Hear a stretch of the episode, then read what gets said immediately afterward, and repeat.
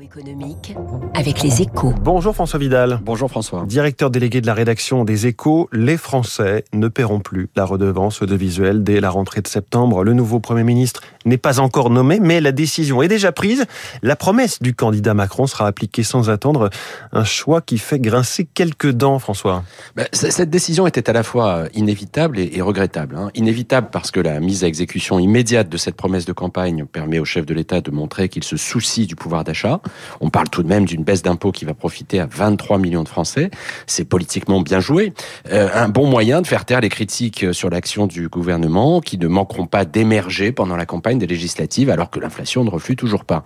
Mais c'est aussi regrettable parce qu'à elle seule, cette mesure générale va aggraver le déficit de l'État de plus de 3 milliards d'euros. Ce qui est tout sauf une bonne nouvelle pour les finances publiques au moment où l'activité économique pique du mmh. nez. D'autant que d'autres mesures pouvoir d'achat sont en cours de préparation. Oui, de la, la prolongation du bouclier tarifaire sur l'énergie, à la mise en place d'un chèque alimentaire en passant par l'indexation sur l'inflation des minima sociaux et des retraites. C'est même une avalanche de dépenses supplémentaires qui va s'accumuler.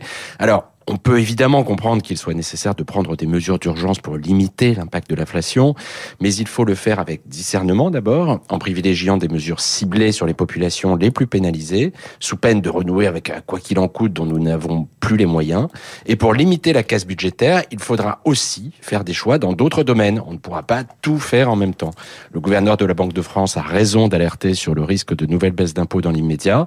Un message clair à l'adresse d'Emmanuel Macron et sa promesse de réduire les impôts de 15 milliards mmh. d'euros. Et je reprends votre formule, décision inévitable et regrettable. Merci François Vidal, euh, bon week-end et à la une de votre journal Les Échos ce matin, gaz russe, Poutine resserre l'étau sur l'Europe. Il est 7h12. A-t-il une solution pour combler notre déficit commercial? Éric Delannoy est mon invité.